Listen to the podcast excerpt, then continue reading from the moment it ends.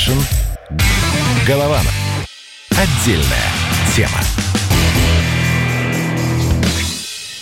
Летописцы земли русской Олег Кашин, Роман Голованов. Мы начинаем наш учебник истории, который точно продлится до 31 мая.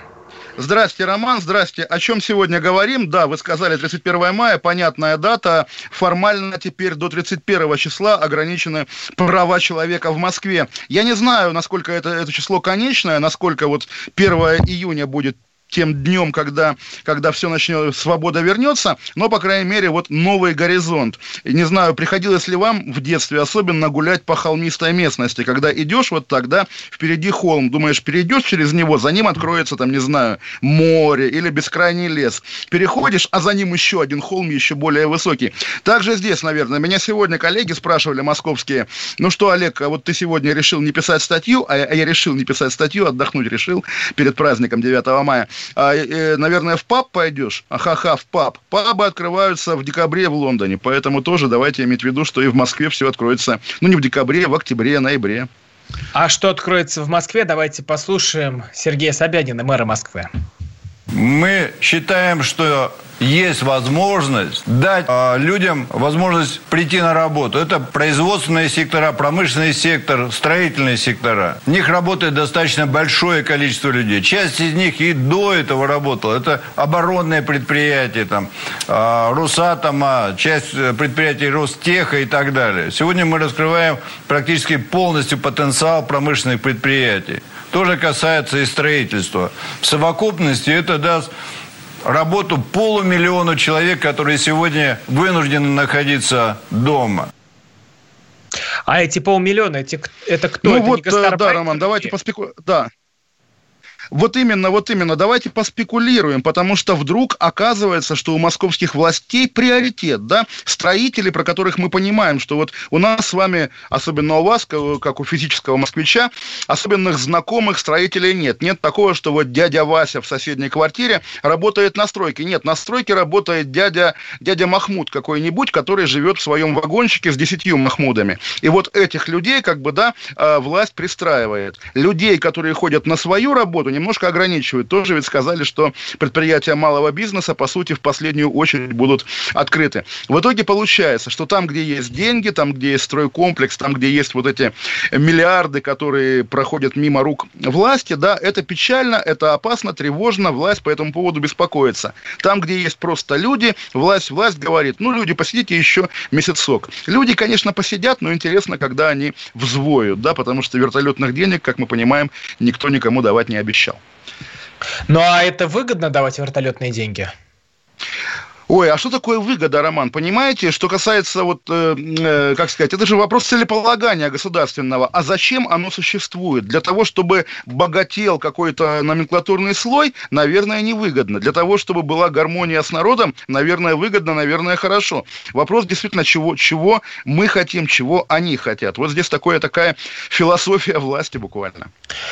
А, ну, еще сегодня мэр Сергей Собянин сказал, что реально людей с коронавирусом в Москве а, больше вы, чем выявлено. Ну, то есть тех, кто излечился. Давайте вот Вот послушаем. прозвучала цифра 300 тысяч, да? 300 да, тысяч. давайте послушаем про эти давайте. 300 тысяч реально больных в городе еще больше. По скрининговым а, исследованиям их там в районе 2-2,5% от всего населения Москвы. В пересчете на цифры это около 300 тысяч. Наша задача как раз максимально выявить этих людей. Максимально, насколько возможно. Для чего? Для того, чтобы а, посадить их на карантин, чтобы они не заражали других, там, своих соседей или коллег по работе. Если необходимо, выписать им лечение амбулаторное, так, чтобы они не доводились до, до тяжелого состояния. И для этого проводится гигантская работа, просто гигантская. Мы за неделю увеличили в два раза тестирование. Раньше тестировали около 20 тысяч, сейчас больше 40 тысяч.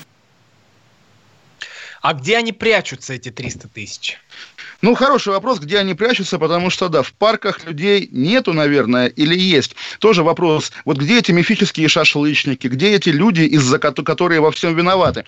На самом деле, даже сейчас, вот уже сколько прошло, полтора месяца вот этой новой жизни, а власть до сих пор не освоила этот язык, наверное, взаимодействия с народом, когда народ с ней, по сути, на одной стороне, но власть по привычке относится к нему как либо к врагу, либо досадной помехи. Но в самом деле, да, вот ощущение того, что последний москвич, там, не знаю, вы, Роман Голованов и Сергей Собянин делают какое-то одно большое общее дело. Нет, культура противо противостояния буквально. Вот у меня дубинка, а у тебя ничего нет. Поэтому, как бы, я прав. Ну, наверное, наверное, так буквально. Я снова не хочу, на самом деле, тем более, как сказать, слишком многие и так мочат этого бедного Собянина. Сегодня довольно совершенно неприличный, по-моему, нападение э, того политика, которого я обещал больше не, не критиковать какое-то время, на Анастасию Ракову, вице-мэра, соответственно, часть либеральной публики подсчитывает стоимость одежд Анастасии Раковой. Выглядит тоже довольно дико. Ах, ну, смотрите, Пусть эта либеральная там... публика подсчитает вот.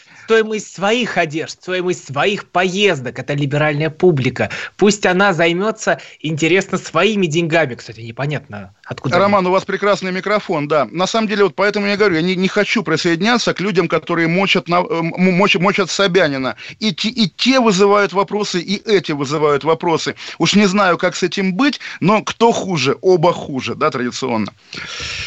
Дальше идем. Давайте еще одного Собянина послушаем. О введении масочного режима. Тут у нас на улицу не выйдешь без маски давая возможность большему количеству людей работать, мы же понимаем, что увеличится количество передвижений на транспорте. А так или иначе, все равно увеличится количество людей, которые общаются с друг с другом. И это надо каким-то образом компенсировать, отчасти компенсировать. Поэтому мы вводим дополнительный режим самоизоляции в метрополитене, более жесткие требования. Это ношение обязательной масок, перчаток в общественном транспорте. Ну и другие требования по контролю за передвижением по городу, электронные пропуска и так далее, все это остается в силе.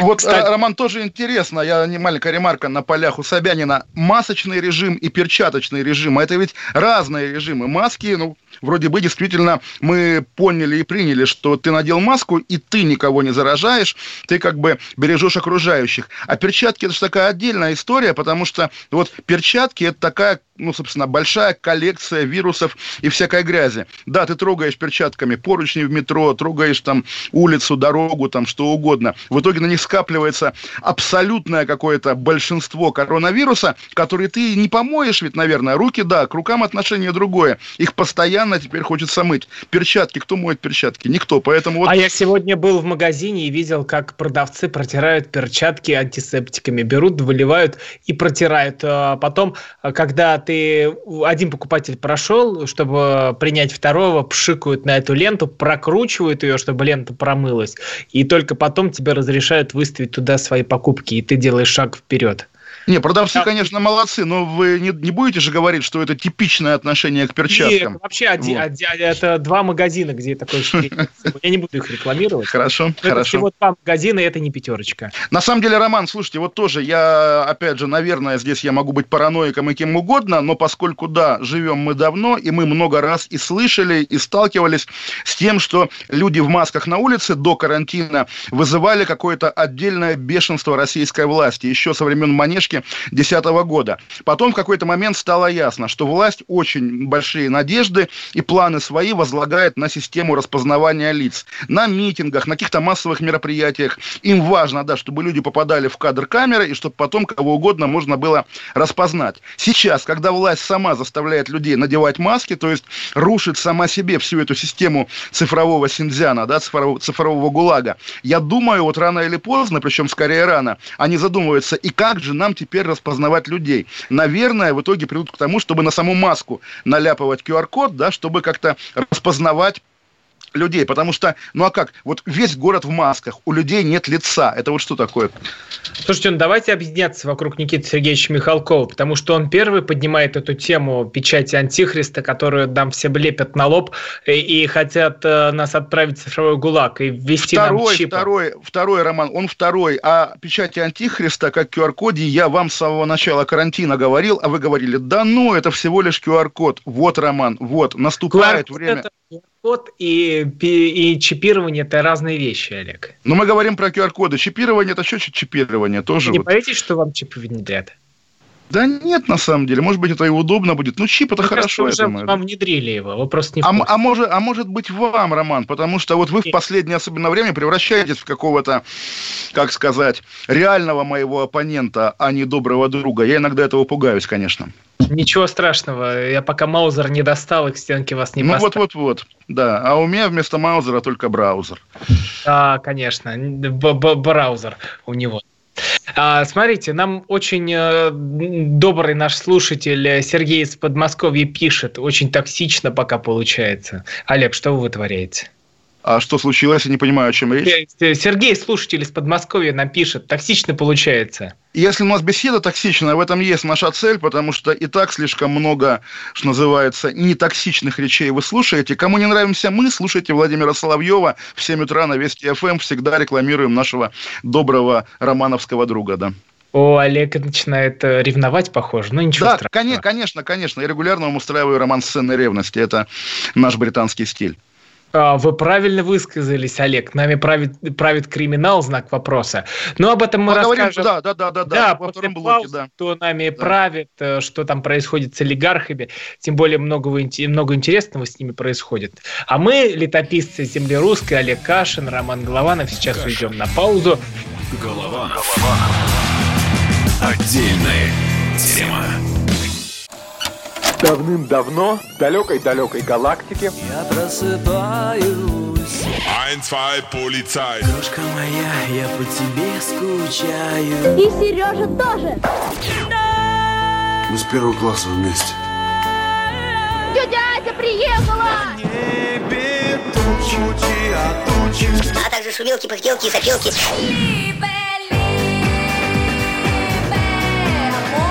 Это не ностальгия, у нас просто память хорошая. Мы услышали одну фразу или песню, почувствовали вкус, который мы называем вкусом детства, уловили запах и тут же мысленно перенеслись на несколько лет назад. По выходным я, Михаил Антонов, на радио «Комсомольская правда» вспоминаю вместе с вами, как это было в программе «Дежавю» в 11 часов вечера по Москве каждую субботу и каждое воскресенье. Hasta la vista, baby.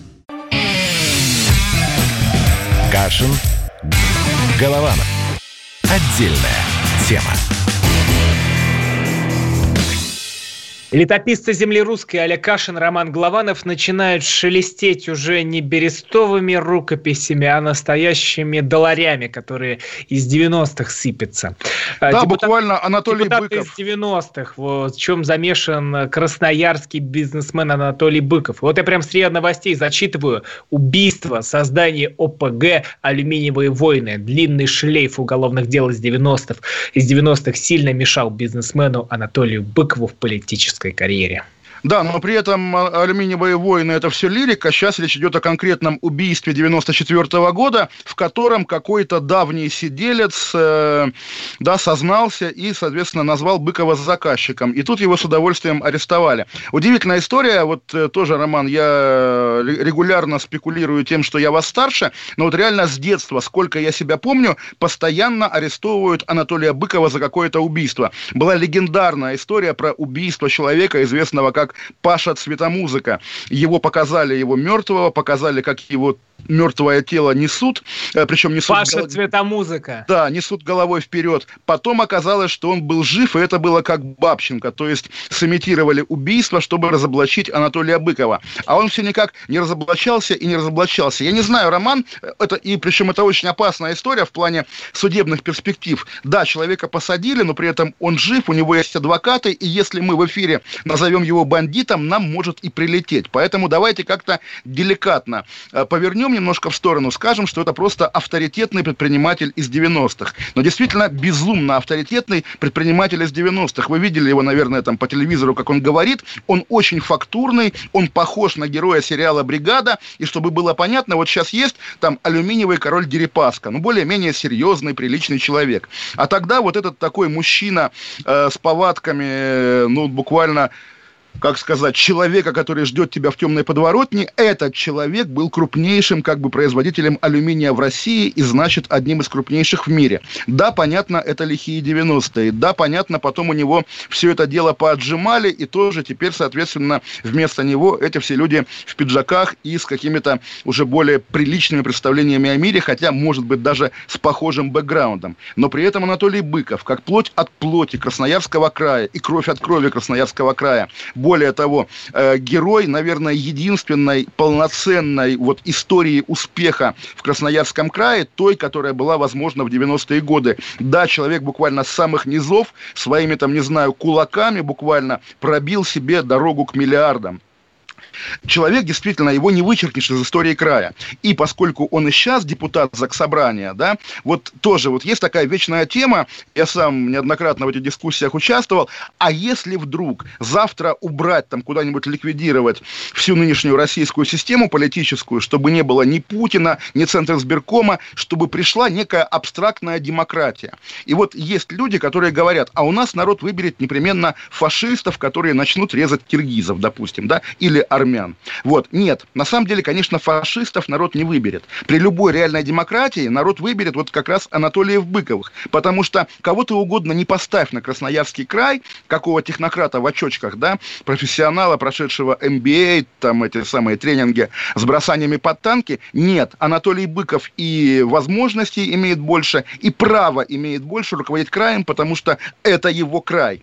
И вопрос, на самом деле, вот вы скажете, ну ведь действительно кошмар, братва рвется к власти.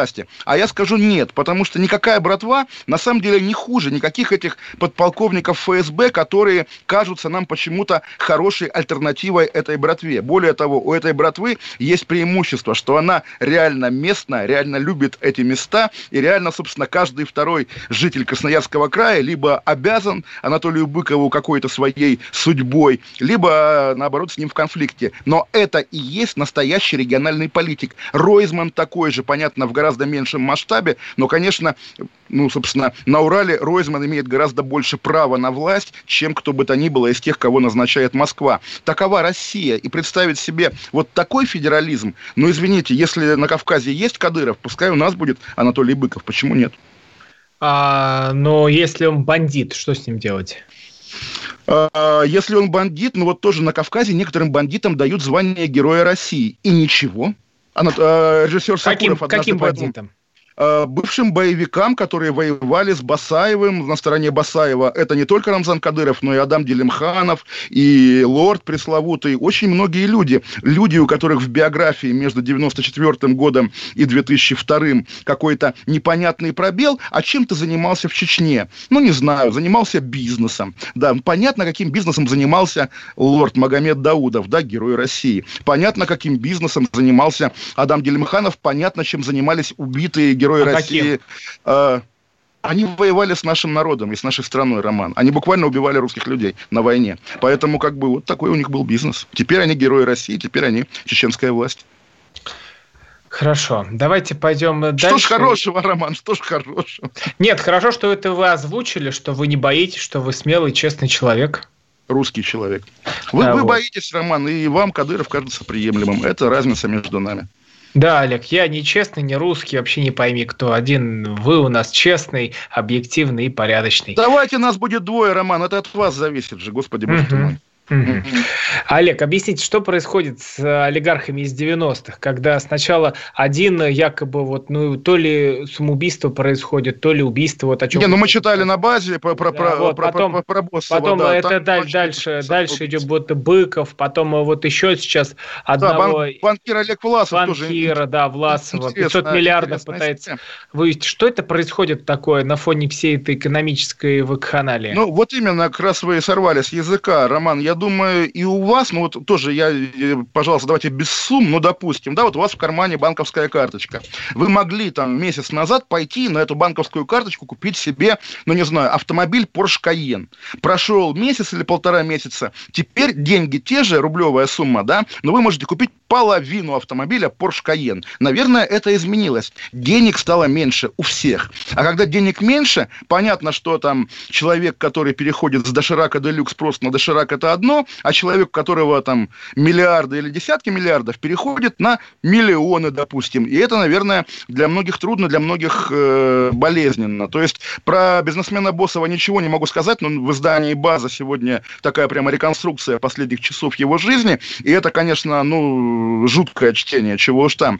Про, про этого банкира, ну, тоже, понимаете, когда говорят абстрактный банкир в вакууме, да, какие-то деньги выводил, в Российской Федерации просто ты банкир, бизнесмен, без силовой крыши, можешь что-то такое делать, над, над кем вы смеетесь. Я думаю, за каждым такого рода банкиром Власовым стоит подполковник Захарченко, который, соответственно, следит за наполняемостью бассейна. Вы же, Роман, возвращаясь, опять же, вот к прошлым событиям прошлого, позапрошлого года, вы же не думаете, что вот реально этот арестованный полковник или подполковник Захарченко реально владел этими миллиардами наличности? Конечно, это был полицейский или там силовой общак. Тоже, конечно, дикая история совершенно.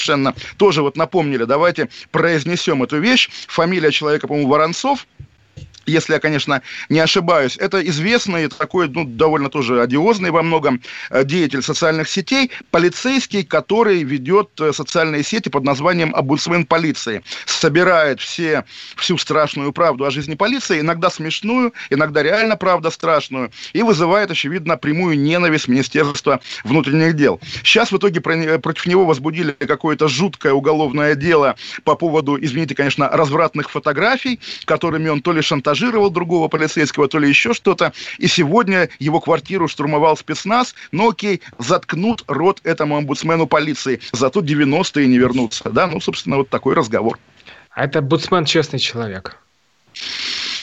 Ой, Роман, ну, понимаете, в вашем понимании честный человек – это тот, кто идет в маске, в перчатках, строем за Собянина, за Путина, за отца Дмитрия Смирнова, а остальные все нечестные. Все люди разные, все люди живые, все люди с недостатками. Но, по крайней мере, человек, по имени Воронцов, омбудсмен полиции, вряд ли заслуживает тюрьмы, которую, как мы понимаем, она ему не за эти развратные фотографии, а за тот его, ту его публичную деятельность, а которую за вымогательство, лет... я вот, подождите, мы читаем, что человек вымогал деньги у, у другого мужчины, там, подозреваемого, за то, что э, тот, э, я опубликую твои фотографии, если э, ты мне не переведешь там энную сумму денег. Этот говорит, я не переведу тебе деньги, этот опубликовывает фотографии. Потом э, человек из органов... И что происходит?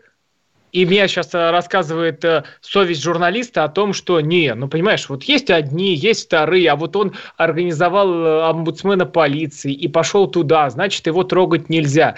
Я не понимаю, где этот водораздел? Вот честно говоря, не понимаю. Ну, слушайте, вот э, если не понимаете, есть модельная история про российское МВД, дело Ивана Голунова, когда вот вы с таким же выражением лица могли бы мне говорить, Олег, но ведь он, у него дома была нарколаборатория, он торговал наркотиками, а оказалось не торговал. Поэтому, когда говорите шантажировал, нет, не шантажировал. Обнаженные фотографии вот того полицейского, который по, по прозвищу Мохнатый Шмель, Расим Курбанов, утекли вне зависимости от этого омбудсмена. Использовать эту историю как повод для ареста человека, который действительно им надоел, а действительно МВД от него потряхивает, мы это знаем прекрасно. Ну, наверное, такой почерк МВД плохо, ну, как подбрасывание наркотиков, ну, как бы по-другому они не умеют. Да я никого не защищаю, ни за кого не заступаю, мне просто интересно разобраться, когда вы говорите, вот тут вот все сволочи, вот тут вот нормально, вот тут вот опять сволочи, вот тут опять нормально. Где водораздел? Где вот, вот нормально, где плохо? Вот, вот в чем пытаешься э, понять, понять э, вашу мысль. Ну, Роман, вы не хотите понять мою мысль, и, по-моему, она ясна и понятна. Когда МВД арестовывает своего публичного оппонента, это вызывает вопросы. Ага. А, летописцы земли русской Олег Кашин, Роман Главанов. Мы продолжим после новостей, вернемся, поругаемся. Ну, все, как вы любите. Кашин.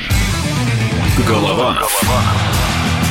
Отдельная тема. А у вас нет такого ощущения, что на нас идет цунами? Рушится рубль, рушится экономика. Сегодня последняя новость, просто страшно смотреть.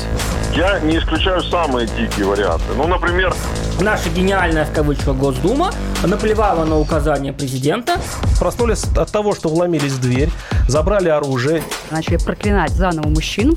Там уголовных дел море, газеты все трещали. Но он же в Госдуме, что вы удивляетесь? Вылилось это всеобщий хайп.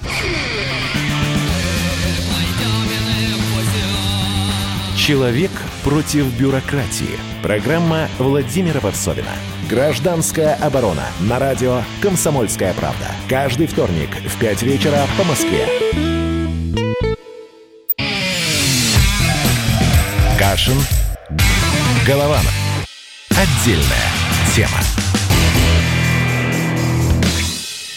Летописцы земли русской Олег Кашин, Роман Голованов возвращаются к вам. И вы знаете, Олег, мне что интересно, у вас вышла целая колонка, ведь я не просто так упомянул э, совесть журналиста. Это самые бескомпромиссные ломаются первыми. А, Скажу, да, спасибо хочу... вам. Это не колонка, это лекция в Петербурге для Петербургской высшей школы экономики. Удивительно, что вы Хотим об этом заговорили. Хотим лекцию. Да нет, на самом деле не уверен, что это интересно широкой аудитории «Комсомольской правды», но на самом деле, вот шутки шутками, Роман, во многом эта тема вызвана как раз тем, что мой приход к вам, приход э, в дружный коллектив «Комсомольской правды», радио «Комсомольская правда» реально вызывает не то что вопросы, а какое-то прямо бурление в, в некоторой части аудитории. И, ну, иногда приходится объясняться. Это у меня давняя, давняя привычка, давняя традиция. Понятно, что никогда никому никому не объяснишь. Более того, э, более того, поскольку все, все вокруг происходит, и каждый раз, каждый человек, который где бы, где бы, ни, где бы ни был устроен, всегда находит оправдание персонально себе, а вот рядом, за соседним забором, там уже какие-то негодяи. И я, конечно, сам, безусловно, очень рефлексирую, и честно скажу, я там со своей аудиторией в соцсетях постоянно советуюсь. А вот, может быть, мне как-то уже хватит с Романом разговаривать, потому что, ну, как-то вот иногда, иногда прямо он выступает с позиции какого-то, ну, не знаю, то полицейского, то Соловьева, то еще кого-то. И шутки шутками не знаю, правда. Нет, нет такого, знаете, есть тоже такая традиция, когда не знаю, Майкл Бом регулярно говорит, зато я доношу правду до российского телезрителя. Не в правде же дело. Нет такой правды, которую вот донесешь, и стены рухнут. Ну вот про того же Кадырова мы с вами, по-моему, очень откровенно говорим всегда. И что? Это как-то вредит Кадырову? Нет, я реально об этом много рефлексирую. Ну и что, вам сидеть, сидеть в Лондоне и молчать? Вот я не понимаю. Что, что вам делать? Не разговаривать? Ну, давайте да не будем спорить, давайте я буду молчать, и будет говорить один Кашин. Ну, так будет никому не интересно. Да, конечно, Роман, как раз вот в этом смысле у меня нету абсолютно никакого э, противоречия внутри меня. И, естественно, если бы напротив, напротив на вашем месте сидел, вот даже не знаю кто, какой-нибудь лояльный мне блогер, я не думаю, что мне нужна была бы, извините, конечно, за это сравнение, нужна была бы Анна Шафран как собеседник, как собеседник, типажно, да, человек, который поддакивает и хихикает. Но, с другой стороны, думаешь, ну вот, ну вот, а зачем это все? В итоге и либералы тебя считают врагом, и ваши считают врагом, и все считают врагом. Не знаю, что делать. Да правда, вы уйдете, и вас и так будут считать врагом. Я, вам... я, я уйду, и меня забудут. Вот в чем дело. Это гораздо, гораздо печальнее. Олег, я не позволю, чтобы вас забыли. Я на это на страже стою, чтобы вас не забывали. Хорошо, тогда давайте по другой волне нашей памяти проплывем. Меня заинтересовало, я услышал об этом в новостях радио «Комсомольская правда», история про самые любимые народные фильмы про войну. Первым фильмом в этом рейтинге вдруг оказался фильм «В бой идут одни старики». Вот, Роман, скажите, вы любите фильм «В бой идут одни старики»? Если честно, да, это очень крутой фильм. Но, а почему, правда, я, прав, почему правда, вы его любите? А из детства, потому что мы с мамой и с папой садились, смотрели там какие-то военные фильмы 9 мая. Бинго, Олег, бинго. Да, да, да, спасибо. Мы сидели, смотрели 9 мая там фи- э, фильмы, там, диверсантов, бой идут одни старики, девчата, и там вот это вот все, все, все, что крутит 9 мая, мы садились и смотрели. Как вот э, с Новым годом связаны какие-то э, любимые фильмы, как «Ирония судьбы», там, «Служебный роман», а, и а дальше, вот тоже дальше. интересно, вы назвали фильм «Диверсант», это уже путинских времен фильм с, с Владиславом Галкиным покойным, Он да? 9 мая, да. Да, да, да, да. Какой-то, вообще будет интересно, как же без Галкина они смогут снять, хотя Галкин-то вообще держал все, да, всю конечно. сюжетную линию. Я себе не представляю, как два маленьких диверсантика без главного диверсанта смогут что-то там делать. Ну вот тоже интересно, при этом вот э, я, если там, я не люблю эти рейтинги, там 100 самых любимых фильмов, но вот из э, фильмов уже нашего времени, нашей эпохи, я бы выделил, конечно, «Момент истины», да, потому что Евгений Миронов совершенно прекрасный, вот фильм по роману Владимира Богомолова, но я сам безумно люблю этот, этот роман, хотя понятно, что это апология СМЕРШа, апология, в общем, Бериевщины, которая ставит палачей из НКВД выше, чем э, боевая армия действующая, и это некрасивый с духовной точки зрения посыл, посыл. Но роман действительно выдающийся, один из лучших русских романов вообще. Я успел попереписываться с его автором Владимиром Богомоловым, и потом уже после его смерти в «Комсомольской как раз правде» Ольга Кучкина вела расследование судьбы Владимира Богомолова, также не только автора романа «Момент истины», но и, допустим, автора рассказа «Иван», по которому Тарковский снял фильм «Иваново детство». Оказалось, что этот Богомолов был очень непростой, и фамилия у него была на самом деле Богомолец, и он придумал себе биографию, и, в общем, человек жил двойной или тройной жизнью, но и таким и должен быть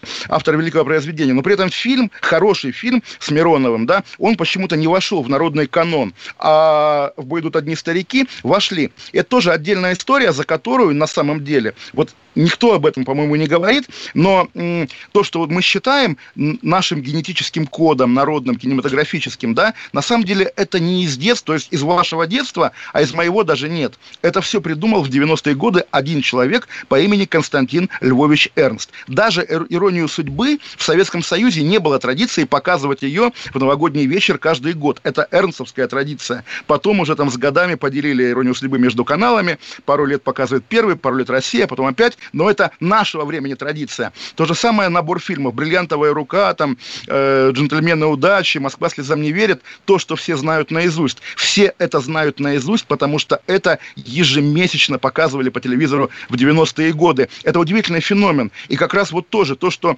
«В бой идут одни старики» стал таким главным фильмом, его еще раскрасили, да, в нулевые годы сделали цветным, тоже поразительно. Это, конечно, уже не советское наследие, а вот, как знаете, как э, советский флаг, знамя Победы, а на нем мелкими буквами Made in China, да, какая-то компания заказала Знамя Победы на китайской фабрике. То же самое, у меня отдельная претензия прямо есть к народному массовому вкусу, хотя, я думаю, тоже это навязанная история. Мы вчера говорили о, Лановом, конечно, фильм «Офицеры». По-моему, худшее, что было сделано советским кинематографом в своей истории. Такой деревянный, кондовый фильм ни о чем, просто пересказ, я не знаю, какой-то брошюры главного политуправления. Там нет характеров, там нет людей, там там песня омерзительная совершенно, которую невозможно петь и не трогает душу. Но и песню почему-то все любят. Вот это я не понимаю. Вот исключите меня из народа. Но, правда, для меня это загадка.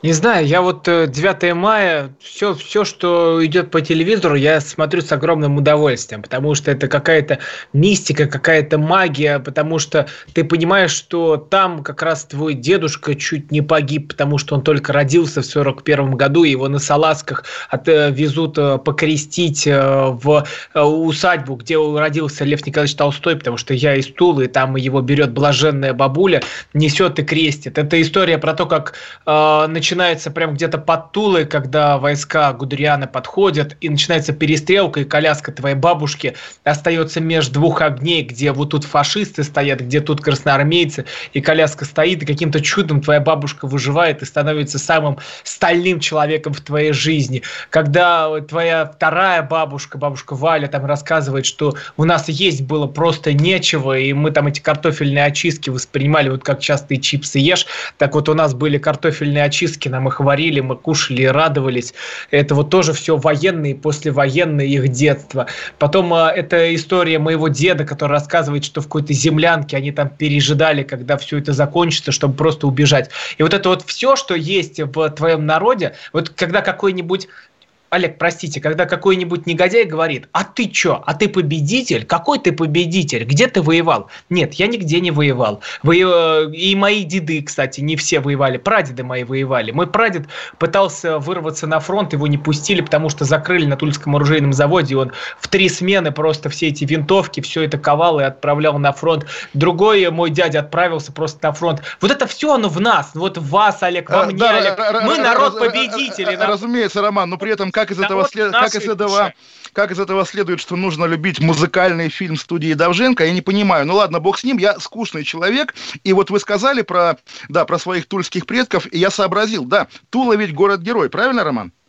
Вот. А это очень интересный момент, потому что Тула, а также Смоленск и Мурманск, последние города-герои, там, начало 80-х, конец 70-х, вот уже на излете, наконец-то, РСФСРовское лобби добилось присвоения золотых звезд трем русским городам. Потому что до этого, как было, пришел Хрущев к власти, Хрущев украинское лобби, Киев город-герой, ввели уже при Хрущеве медаль за оборону Киева, потому что, ну какая оборона Киева? Сдали, сдали город Киев, и как бы ничего с ним не случилось. Вот, понятно, там э, столицы союзных республик, Минск и так далее. Если бы не успели при Черненко дать, дать э, Смоленску и Мурманску геройское звание, то все, уже это никогда, потому что тоже вот как бы страница закрылась, и знаете, как в наше время, да, говорят про, э, ну, вместо, вместо города-героя теперь го- город воинской славы, и все города воинской славы теперь в России, а кто не воинская слава, те трудовой. И когда городу Малгобеку, по-моему, в Ингушетии дали, дали, дали звание города воинской славы, мои знакомые шутили, что, а, ну, понятно, почему этот город наградили, потому что его жители подарили Гитлеру не белого коня, а черного коня. Понятно, что это уже так всерьез, всерьез уже никто к этому не относится. Так, и что, и что дальше следует из вашего речи? Да нет, ничего на самом деле не следует. Заездили победную тему, это правда. И слишком в хвост и в гриву ее используют. То есть, ну, как вот говорили, там было одно время модно возмущаться, а вот на бутылке водки повязана георгиевская ленточка, или на собачьи ошейники повязана. Когда это делается в масштабах государства, я думаю, после, после рекламы мы еще поговорим. Олег, про... а государство? Это я, на, я, я народ, нет, как раз я точно вот не и, государство, и я, понимаете? И я народ. Да. Олег, и я вот, считаю, вот, что вот, я народ. И вот. мы говорим не как государство, а своей личной истории. Я рассказывал да, про свои, Да, да, но мы имеем, право, мы имеем право, Роман, на диалог с государством и на то, чтобы указать государству, когда оно иногда теряет берега. А мы после рекламы... государство повязывает? Да, да, да, конечно, конечно. Оно, грубо говоря, поощряет это. И мы еще обсудим после рекламы этот подводный бессмертный полк в Орле. Давайте? Когда из Оки вылезают люди с портретами. Давайте. Давайте обсудим. Летописцы земли русской вернутся к вам сразу после паузы. Каша. Голова. Отдельная тема. Ты виноват уж тем, что говоришь по-русски. по-русски. В последнее время случаи притеснения и нападений на национальной почве участились. Прохожие на улице никак не пытались помочь иностранцам и остановить нападавших. Создается образ врага для того, чтобы... Не допустить распространения правды о тех событиях. Что же касается вот бытовой ненависти, то... Я думаю, что, к сожалению, мы еще много что увидим, но нам есть чем ответить. «Национальный вопрос» на радио «Комсомольская правда». По воскресеньям в час дня по московскому времени. Кашин. Голованов. Отдельная тема. Летописцы земли русской Олег Кашин, Роман Голованов. Итак, Роман, в городе Орле вы видели в день между Днем водолаза и Днем Победы группа местных водолазов с ламинированными портретами своих дедов или прадедов прошла по дну реки Аки и вышла из Аки как пушкинские богатыри. Вот, Роман, ваше патриотическое чувство, эстетическое чувство, как реагирует вот на такого рода мероприятия? Насколько это абсурдно или оправданно? Я вас спрошу, потому что меня не интересно, да, вы и так знаете, что я скажу, какой кошмар, какая пошлость, а вы что чувствуете? Олег, ну много э, вся, вся, всякой у дичи творится на время, во время Великой Отечественной войны, как и э, водка с георгиевской ленточкой. Что я буду водку с георгиевской ленточкой защищать? Не так буду нет, я ну, может, быть, может быть, это и нормально. Более того, я даже не имею конечной позиции. Или там эти на, в Мурманске, по-моему, плакаты, что люди и олени вместе воевали, поклонитесь, значит, им. Смешно поклониться оленям, но при этом олени реально воевали. Понятно, что когда, когда мы знаем, знаем, мы живем с ощущением того, что действительно государство, я подчеркну, государство добивается от нас максимального трепета по отношению к этой теме, каждый в меру своего вкуса и в меру своего воспитания пытается, пытается в это попасть. Наверное, Нет, так. Я, Нет, честно, пока. я вот честно скажу, что вот введен режим э, какой-то самоизоляции, какие-то все находятся в равных условиях.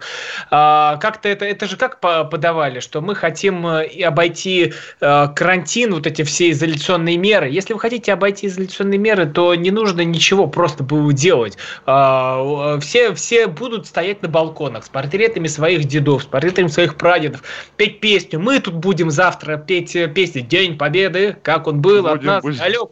Я специально даже микрофон принес, чтобы ярче звучать. Да, но тоже я как, как старый певец вам, за, как старый певец вам скажу, Роман, Роман, что этот, этот фокстрот, да, его трудно петь хором. Она а для... Лещенко, нет, мы включим да и, и будем, будем подпевать, да. Подпевать, потому что Но иначе... можно вот это а я спою отдельно, потому что это главное Нет, в этой песне. мне кажется, главное кощунство будет просто из всего этого. Это как водолазы, которые по оке плывут. Это то же самое, как Кашин поет а Чем мы хуже водолазов, Роман, на самом деле? Э, это, там какая-то страшная история или анекдот был про водолазов. Я не знаю. Ты на тебе водолаз не, в черном не, человеке, помните? Не, не хочу знать, наверное, Роман. Давайте я огражу себя от этого знания. Ну хорошо, а у вас какие планы на 9 число? Сегодня Собянин сказал, что, пожалуйста, друзья, не ходите смотреть салют, не ходите смотреть парад. Хорошо, то есть это все для телевизора, эти вот и деньги, и силы, и ресурсы тратятся, или ради смотрите, чего? Смотрите, Олег, я вот сколько уже, где-то с 16 -го года каждый каждое 9 мая одну и ту же, вот три одинаковые истории выкладываю в свои соцсети. Просто даже не переписывая посты, я их копирую и каждый год с одинаковыми фотографиями, с одинаковыми текстами выкладываю про свою бабу, про, про бабушку, про свою бабушку, про, свою, про своего дедушку, там, прадеда. Вот одни и те же истории я просто пощу в соцсети. Для меня в этот год, честно говоря, мало что поменяется, потому что первый раз на бессмертный полк я сходил в прошлом году. Обычно я не мог выбраться 9 мая, потому потому что ты сидишь в редакции как прикованный и работаешь, ну, отрабатываешь на удаленке. Тоже удаленка для меня тоже не особо-то ничего нового. Для меня вообще жизнь не особо поменялась, потому что я теперь работаю только не из редакции, а из дома. Какой, как, какие у меня планы? Да также в 12 часов, э, как сказал Лановой, всем спеть из, э, с балкона песни, э, постоять, и, я не знаю, может быть, и только максимум, если мы уедем на дачу 8-9 не вернемся. Ну, такие планы, я скучный человек, Олег, неинтересный. Не, ну я еще скучнее вас, но на самом деле в Великобритании тоже, правда, 8 объявили, что советуют выходить, по-моему, в полдень 8 числа на улицу и аплодировать, собственно, победителям и петь, по-моему, песни. Я боюсь соврать про песни, но аплодировать точно. Тут врачам по четвергам аплодируют, тут как раз в 8 вечера по Лондону, и сейчас вот мы с вами закончим, я выйду на улицу, а там народ хлопает. Вот, и на самом деле вот как раз, когда, как сказать, в Российской Федерации в одной из как мы понимаем, 15 республик Советского Союза, эта дата и этот культ стал частью такой прямо гражданской религии, противопоставляющей Россию всему миру, по сути, всему, особенно Западу. Очень странно, да, ощущать, что в Англии тоже празднуют победу над, над нацизмом, и как бы мы могли это делать вместе, но не захотели. Смотрите, что нам пишут. Олег, скучно, давай скандал. Нет, Ой, Олег, это Олег пишет нам двоим. Давайте, чтобы мы разругались здесь. Да куда ну, вы еще-то больше? Да вы что вообще хотите, чтобы да, закрылось вы... просто? Да, да, да, давайте не будем ругаться, давайте за мир. И, собственно, ну, на самом деле, вот деды воевали, важно понимать, да, не, не ради того, чтобы мы ходили строем. Они воевали ради того, чтобы мы жили, чтобы мы ошибались, чтобы мы ссорились даже, чтобы мы говорили какие-то неприемлемые с точки зрения, там, вас или меня вещи. Но это, это и есть я, жизнь. Я, а я вас сейчас перебью, потому что про это мы завтра будем очень много говорить. Да я думаю, мы всю программу этому как-то посвятим. Э, Еще с вами обсудим, какие можно фишечки туда вставить. Но я вот, надену георгиевскую ленточку, если найду. Если не найду, надену, не знаю, что А шляп. у нас, кстати, знаете, что в пятерочке, когда на какую-то определенную сумму покупаешь, тебе выдают георгиевскую ленточку. Я обалдел, потому что мне сегодня не дали георгиевскую ленточку. Оказывается, надо какую-то отдельную сумму купить. Я думаю, о, вот это вот это вот разделение. Если я, не куп... я денег у них столько не потратил, мне ленточку не дают. Значит, не патриот. Значит, не Нет, патриот. не патриот. А если я у них там деньги потратил, значит, я патриот. Да нет, вот ну это, обал... Роман... это обалдеть. Вы, вот вы как раз-таки там и рождаете какую-то жуткую жуткую ненависть, потому что вот то что значит? Передо мной вот кто-то подошел, купил, а бабушка после этого стоит в очереди, она купила какое-то печенье, и вы не можете дать георгиевскую ленточку. Иди, это... иди, бабка, иди, иди. Не, вот это вот вообще да, был да, ужас. Да, да, я да. сегодня просто, честно говоря, у меня была какая-то злость. Я уже там хотел выкупить там сколько этого всего нужно, вот сколько скажите, я столько Роман, всего выкупил как, чтобы как, как, бабушке, когда... бабушке, которая стоит, она видно, она родилась-то как раз вот в те годы, или послевоенные, или военные. И почему ей-то вы не можете дать какую-то отдельную георгиевскую ленточку? Вы, если вы акцию-то устраиваете, вы хоть людей проконсультируете, чтобы вот такого ужаса не было, когда вы просто от себя всех отталкиваете. Я в итоге стою, я говорю, да я, я вообще не понимаю, а что творится-то? Почему человеку нельзя взять, взять и дать георгиевскую ленточку? Перед ней мужик какой-то просто охламон закупился, там целый пакет продуктов, на эту георгиевскую ленточку, этот пузан взял и ушел с ней. Стоит бабулька, но у нее пара печенья и консервы, но я не понимаю вообще, ну что это за бред такой? Вот вы хотели скандал, вот вам скандал. Я требую, чтобы всем бабушкам, всем дедушкам выдавали в магазинах, если вы устраиваете какие-то акции, георгиевские ленточки, потому что это выглядит чудовищно и омерзительно. Роман, вот вы хотели скандал, вот ваше это выступление, еще такую шипящую, шипучую таблеточку брошу. Давайте засекать время, когда в лексиконе у Романа появится слово «победобесие» победобесие. Не нужно зарекаться, я думаю, Роман к этому придет. Вот я отошел как раз, Слушайте, Роман какое придет. победобесие? Олег, я вот за это слово готов как раз ставить к стенке и расстреливать. Вот если вы этого хотели. Вот, да? вот у меня ж микрофон упал. Вот за это слово победобесие, которое вы с а, Тёмой Лебедевым там все продвигали с этой либеральной шайкой. Вот это меня злит. Вот это слово победобесие. Тёма Лебедев как... работает с властью, с Собяниным. А Тёму Лебедева, по-моему, там засудили и оштрафовали на миллион рублей за всякие мерзости, которые он описал. А вы знаете, телег... один, один мужик в Челябинске, один мужик в Челябинске портрет Гитлера повесил на бессмертный полк, никто не заметил, потому что, в общем, а он, это такая а он уже... Мерзавец. Это мерзавец какой-то, его вычислить. Вот сейчас по фотографии ему вычислить и наказать. И расстрелять, расстрелять. Нет, да. расстреливать не надо. Прощаемся, Роман, вот до свидания. Давайте. Кто шел Давайте. с портретом Гитлера. В какой там области? Кашин настучал на вас. Голованов, до свидания. До завтра. Кашин. Голованов. Отдельная тема. Рожденный в СССР. Доктор исторических наук. Зав кафедрой международных отношений. И просто Николай Платошкин. Нас там ждут, на нас надеются. Поэтому чем больше у нас друзей с вами, чем больше союзников, тем меньше надо напрягаться внутри страны. Друзей нет только у дураков. Николай Платошкин. Каждую пятницу на радио «Комсомольская правда». В 6 вечера по Москве подводит итоги недели и говорит. Ничего, абсолютно ничего, просто нифига, кроме правды.